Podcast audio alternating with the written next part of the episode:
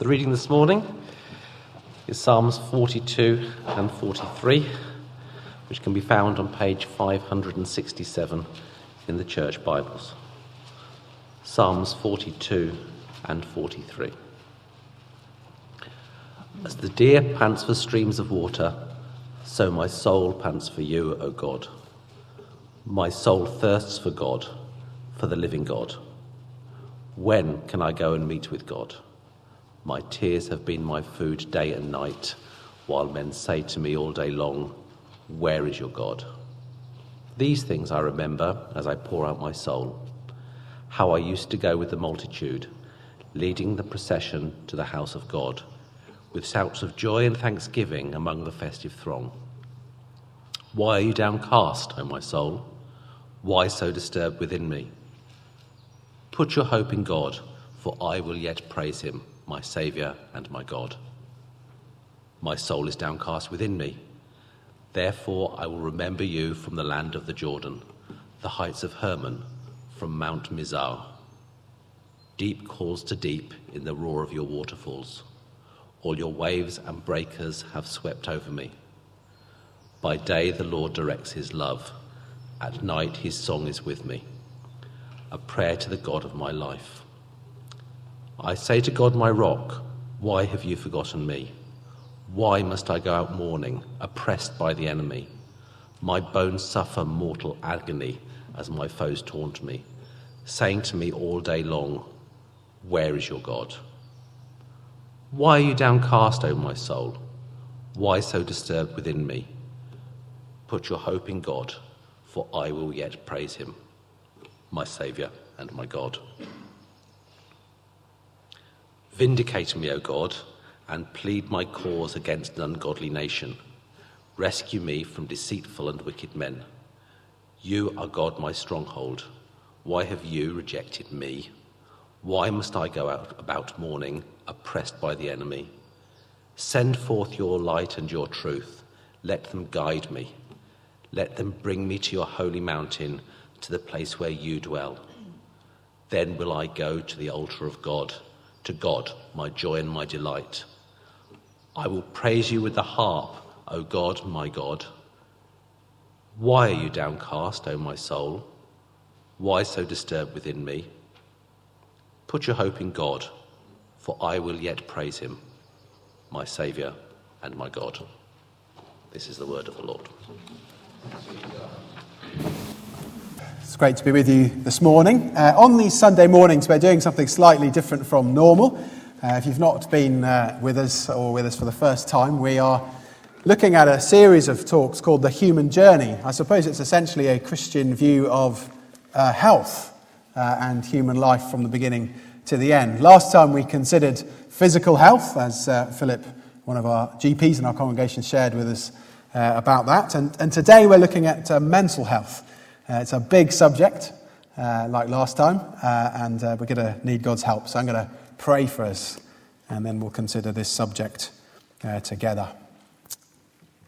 Heavenly Father, as we think about mental illness and when these things go wrong for us, we ask for your help. We ask that you'll shine your light on this subject, and we ask that you'll help us as a church to be a more caring community, particularly for those struggling with mental health at this time. In Jesus' name, amen. The Apostle Paul wrote in Romans 12, verse 15, "Rejoice with those who rejoice, weep with those who weep." Mental illness is disturbing, painful, stigmatized still, and not fully understood. And if we're Christian, we should not shy away from it. It's a form of suffering that the Bible knows about. And as Christians, we are called to respond with care, with empathy, as with all other suffering. And the Christian church, the Christian church family, is a great place for us to support one another as we struggle with all kinds of things in life. I'm going to ask 4 questions about mental illness this morning, as we have an all too brief look at it. It's going to go quite fast, and it may probably raise more questions than it gives answers. If that's the case, do come and chat with me afterwards, and I can suggest ways of following up this subject. But 4 questions. First, what is mental illness? Well, it's common. It's shockingly common. About 1 in 4 of us will experience some kind of mental health problem in the course of a year. About 9% of us meet the criteria for mixed anxiety and depression. About 1 in 6 of us will suffer with the more severe clinical depression at some point during our lives. Mental health problems can affect all ages, from children right up to the end of life. It's common. Second, to say that it's real, but a complex range of disorders of the mind. Various mental disorders have been laboriously classified after careful study of lots and lots of people by psychiatrists and others over many, many years. It is clear that they're not imagined. It's not all in the mind, as people say. They're not easy to understand. They are complex, but they are real. And the reliability of many psychiatric diagnoses has been shown to exceed that of many so-called physical medical problems, where you've got hard data, such as x-rays or blood tests, to help. Let me just list a range of some of the main mental health problems, just to show the great breadth of issues we're talking about.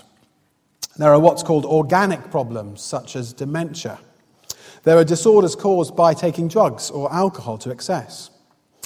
There are problems like schizophrenia and the delusional disorders.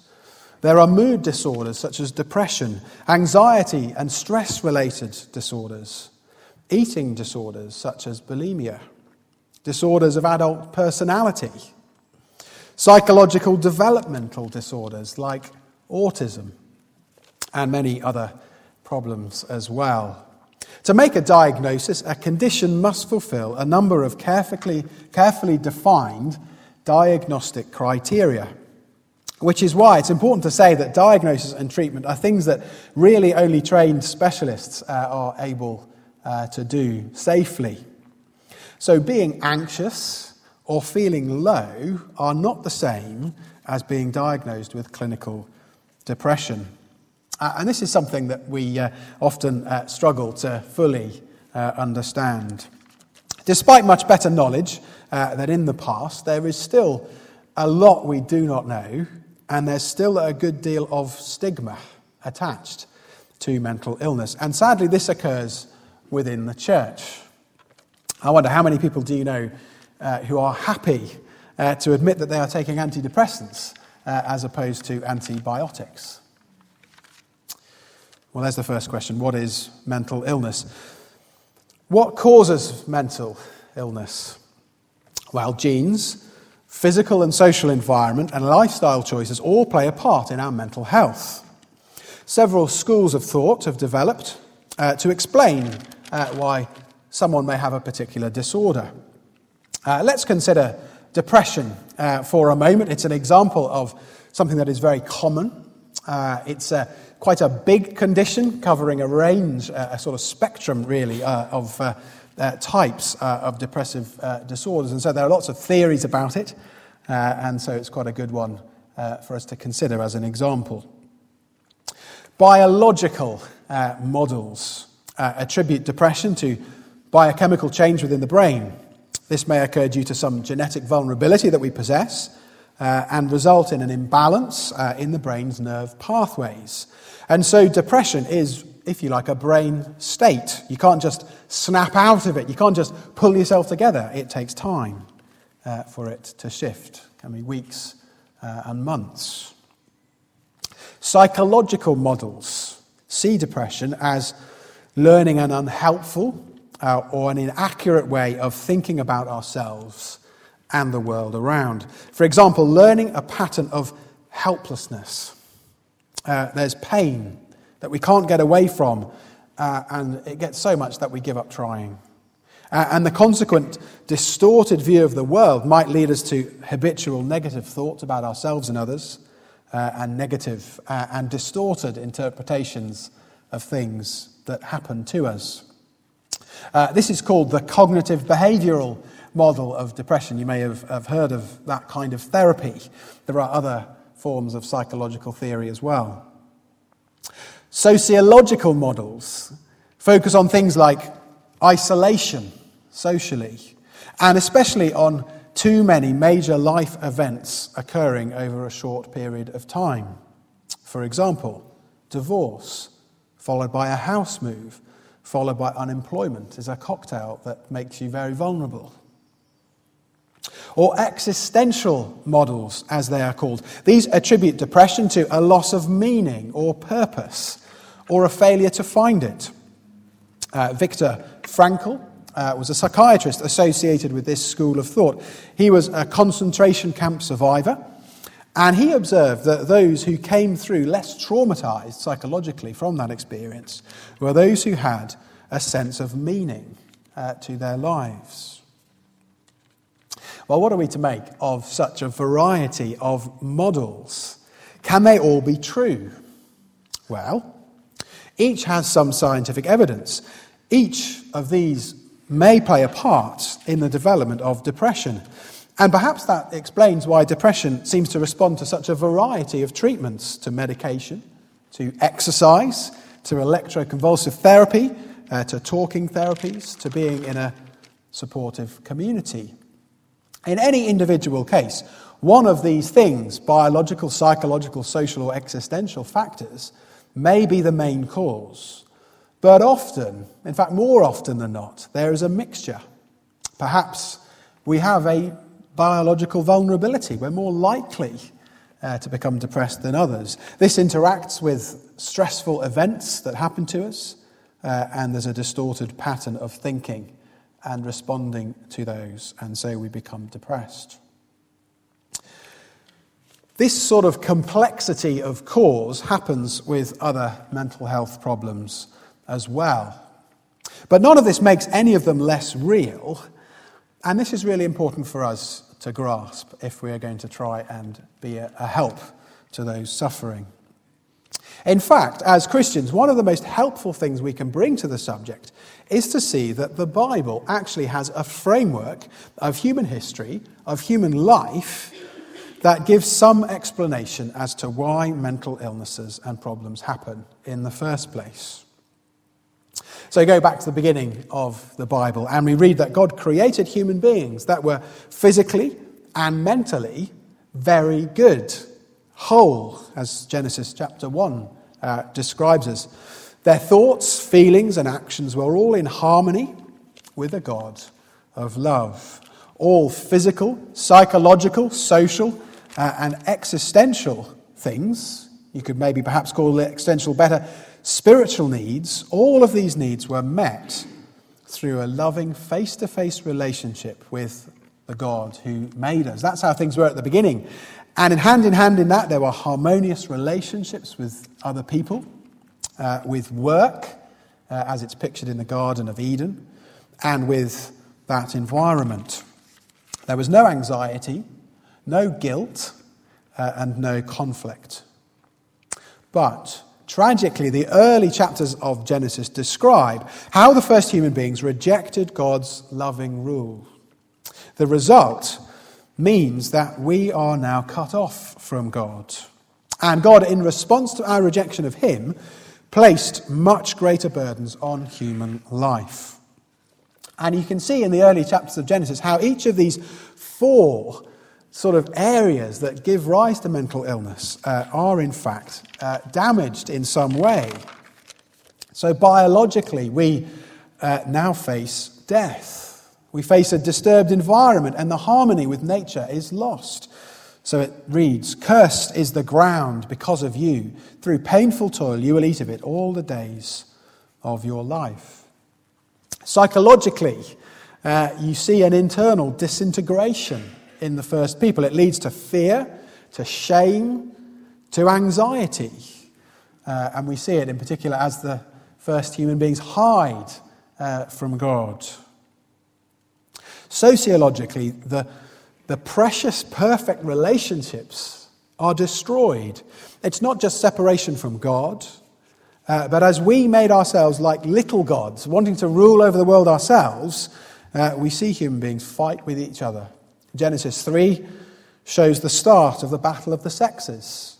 Genesis 4, the first murder. And then existentially, we see separation from God due to our sin. This results in spiritual death as human beings are cut off from the tree of life, cut off from a loving relationship with our Creator that we were made for. So you can see the Bible provides an overarching framework from the way we are created, from our fall from that original goodness that explains the different causes of mental illness.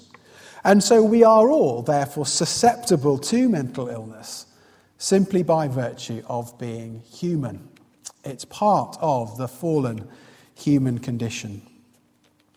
Now, the Bible also provides, however, the ultimate solution to all of these problems. We rejected God, but he, though he is perfectly good and angry with our sinful behavior and for ruining his world, yet his love for us still overcomes this. And he himself came in the person of Jesus Christ. He was born, and he came to make peace with our race, and to give the opportunity for people to have life with him in this life and ultimately eternal life. We may be forgiven and have peace with him and find that he gives us, as a result of that, scope for improving our psychological health, scope for improving our social well-being and giving us true meaning and hope. But heaven is yet to come. And so Christians still live with all the consequences of the human fall. We can see improvements in mental health due to being Christian. Indeed, in fact, there's lots of evidence, lots of population studies that show the benefit to health and mental health of religious involvement and personal faith. But heaven is not yet. We may still suffer with every kind of mental disorder. So the Bible gives us an overarching explanation for the reasons for mental illness. It also contains personal descriptions that people wrote down of every kind of distress and emotion. And the people of the Bible clearly recognized insanity and mental disorder as a condition. So what causes mental illness? That's the second question. Then the third question, who suffers from mental illness? Well, the answer, as we can see, is that all types of people may. None of us are immune. Christians certainly are not immune. Though being a Christian is, I believe, mental health promoting, it doesn't mean that we can't suffer severely from mental illness. There are many examples of Christians who have. Famous ones like the poet William Cooper, like Spurgeon, Luther, like C.S. Lewis, like Christina Rossetti, and countless less famous Christian people who have suffered greatly. And it can be very difficult for Christians. We instinctively feel, I'm not supposed to feel like this. I'm supposed to feel joy if I'm a Christian. And it's even worse than that, because we find that our previous Christian experience and our consciousness of God suffers as a result. In the rest of this talk, I've got some quotes from Christians who have suffered. Some of these are people that I've spoken to about this, others from cases that I have read. So just to read a couple of quotes of how Christians have struggled with this. Here's one, a lady called Anne. Spiritually, I felt at first, she's talking about depression, that God was punishing me for being insecure and proud rather than finding my security in him. This meant it was really hard to turn to him for comfort and help. But in time, I saw this was a wrong view of grace and depression. Or here's another one. Although I rarely find myself doubting the facts of the Christian faith, When I'm really poorly, I sometimes find it very difficult to feel the reality of God's love for me in Jesus, or hang on to the hope that he has given me for the future and his grace to me in the present. Well, some more quotes later. All types of people may suffer from mental illness. But then a fourth and final question. What help is there? What help is there? Well, we have considered biological, psychological, social, and spiritual or existential causes. And it's no surprise, therefore, that mental health problems can find help often in these four areas. Now, more mild mental health difficulties or reactions to stress may pass with time, especially if there's a chance for a rest, or to have a holiday, or a chance just to make sure I'm eating well, exercising, having friends and family around. But what if things don't get better? Or what if they get worse? Well, there are some useful self-help books around, both secular and Christian resources. But a good first port of call, if things are not improving, is to see a GP. Some mental health symptoms are caused by other underlying medical problems, and a GP may be able to unearth that for you. GPs also see lots and lots of mental distress and problems, more than anyone else, in fact, and so they're very useful to talk to. And also they know how to refer you to more specialist help. Well, what are the specific kinds of things that can help? What about biological? Well, usually this is referring to medication. Sometimes medication can help to get us through a crisis, and sometimes medication can help in the longer term, and some people benefit from being on it permanently, really.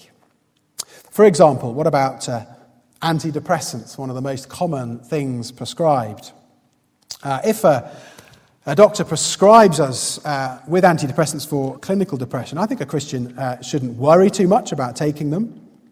They may be helpful. It may be helpful to think of them as a mental or emotional plaster cast. Just as you put on a plaster cast if you've broken a leg, that helps you to begin proper healing, that allows you to sort of function normally in the early stages of healing. Well, so antidepressants can allow someone to regain some mental control and balance, some emotional breathing space to think about issues and to plan how to make progress.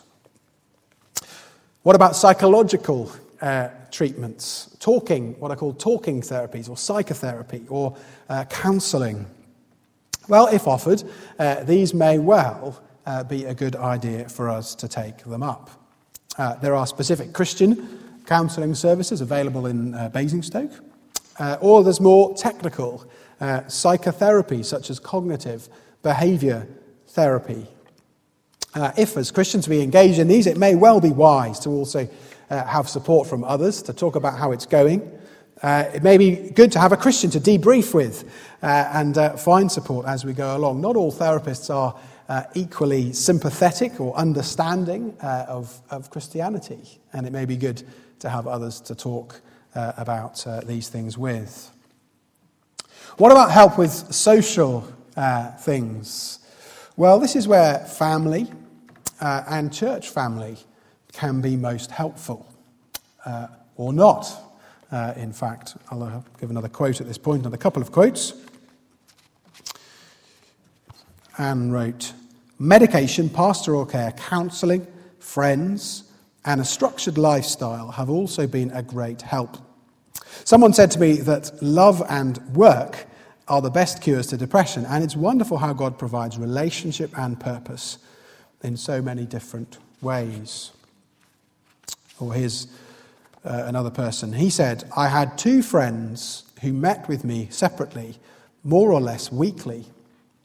Their gift to me was that they listened without trying to fix me.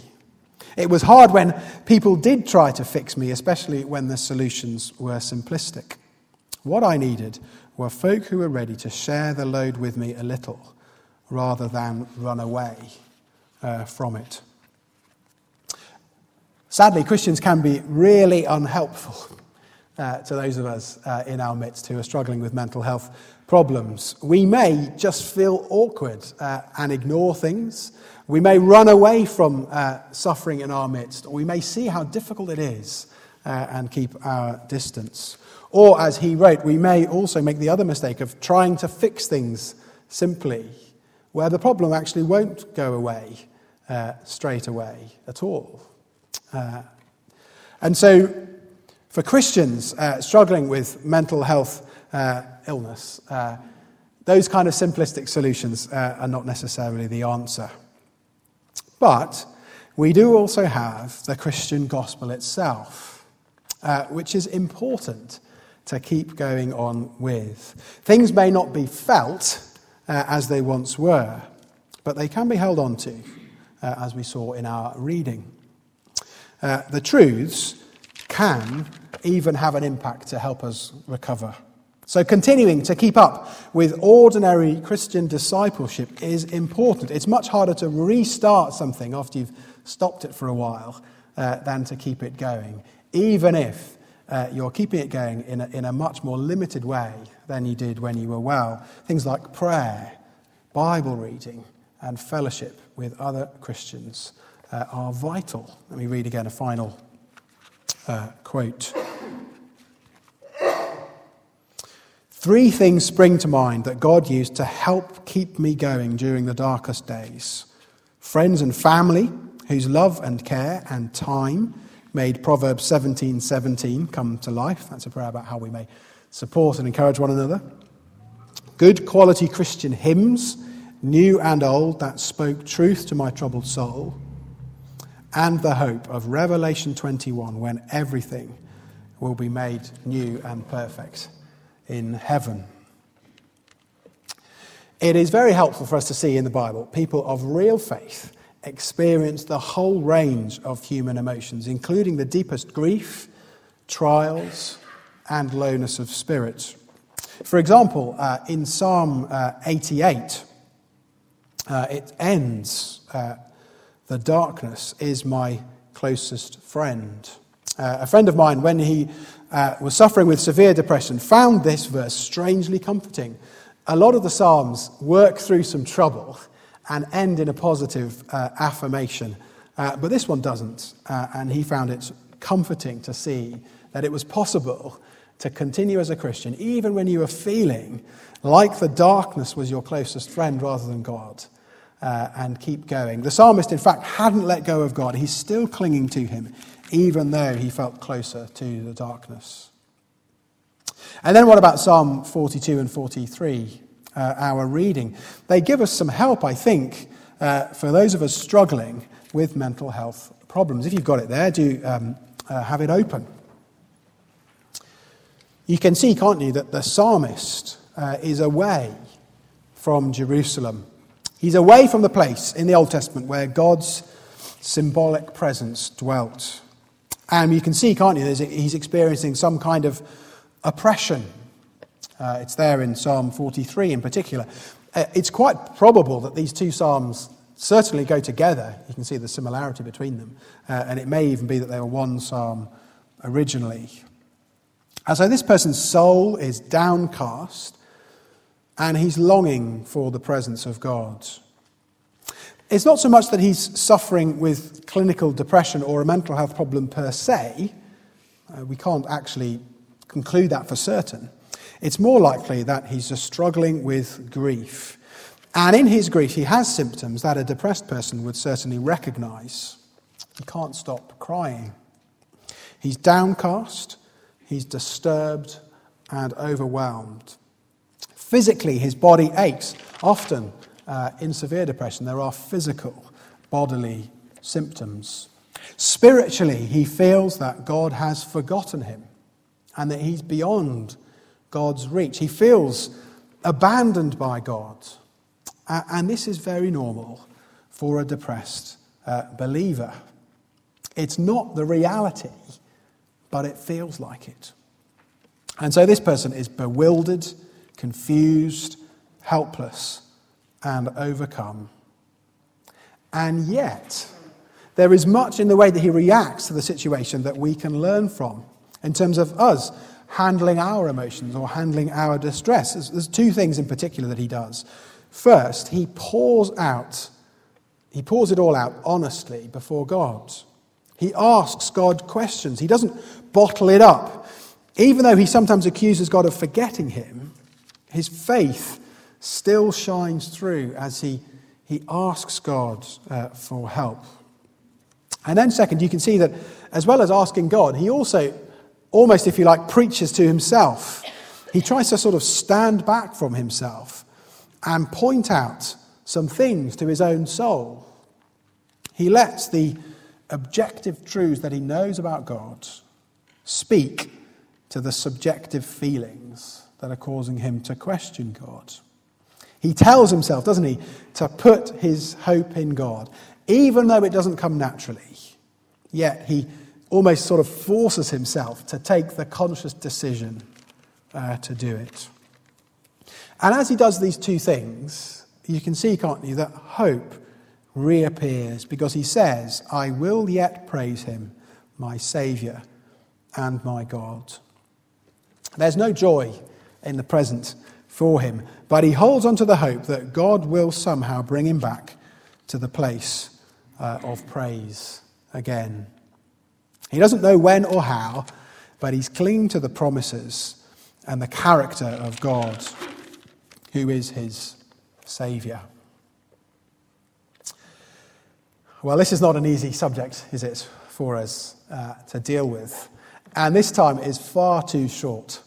And I expect that, as I said before, I've raised more questions than answers. But I hope in looking through these four questions as we've done, we are slightly more aware, at least of the variety, the complexity, and the causes of mental illness. And it's my prayer that we'll be slightly more honest with each other about the struggles we may have. And also that we may be slightly more willing to put ourselves out for those who are struggling in this way. It's not easy to do that. It can be exhausting. And it's not that we can kind of bare our souls to every single person in church and seek to support every single person in church in the same way. But as that guy said, you know, having one or two key relationships, key friends to support us during the hard times can be particularly key. If these things have affected us in some way, then I hope we'll be a little bit more like the church that God calls us to be. And as Paul put it, a church who rejoices with those who rejoice and weeps with those who weep. Let's pray.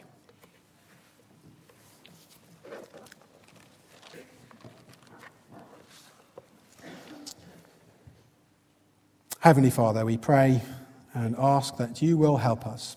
Help us to understand a little bit more the problems we may suffer as fallen humans. Help us to be able to share those problems a little bit better with each other. And help us to selflessly put ourselves out a little bit more for those within our church family and those within our lives who are struggling in these ways, that we may truly be those who rejoice with those who rejoice, weep with those who weep, and so serve you better in this world. We pray it in Jesus' name. Amen.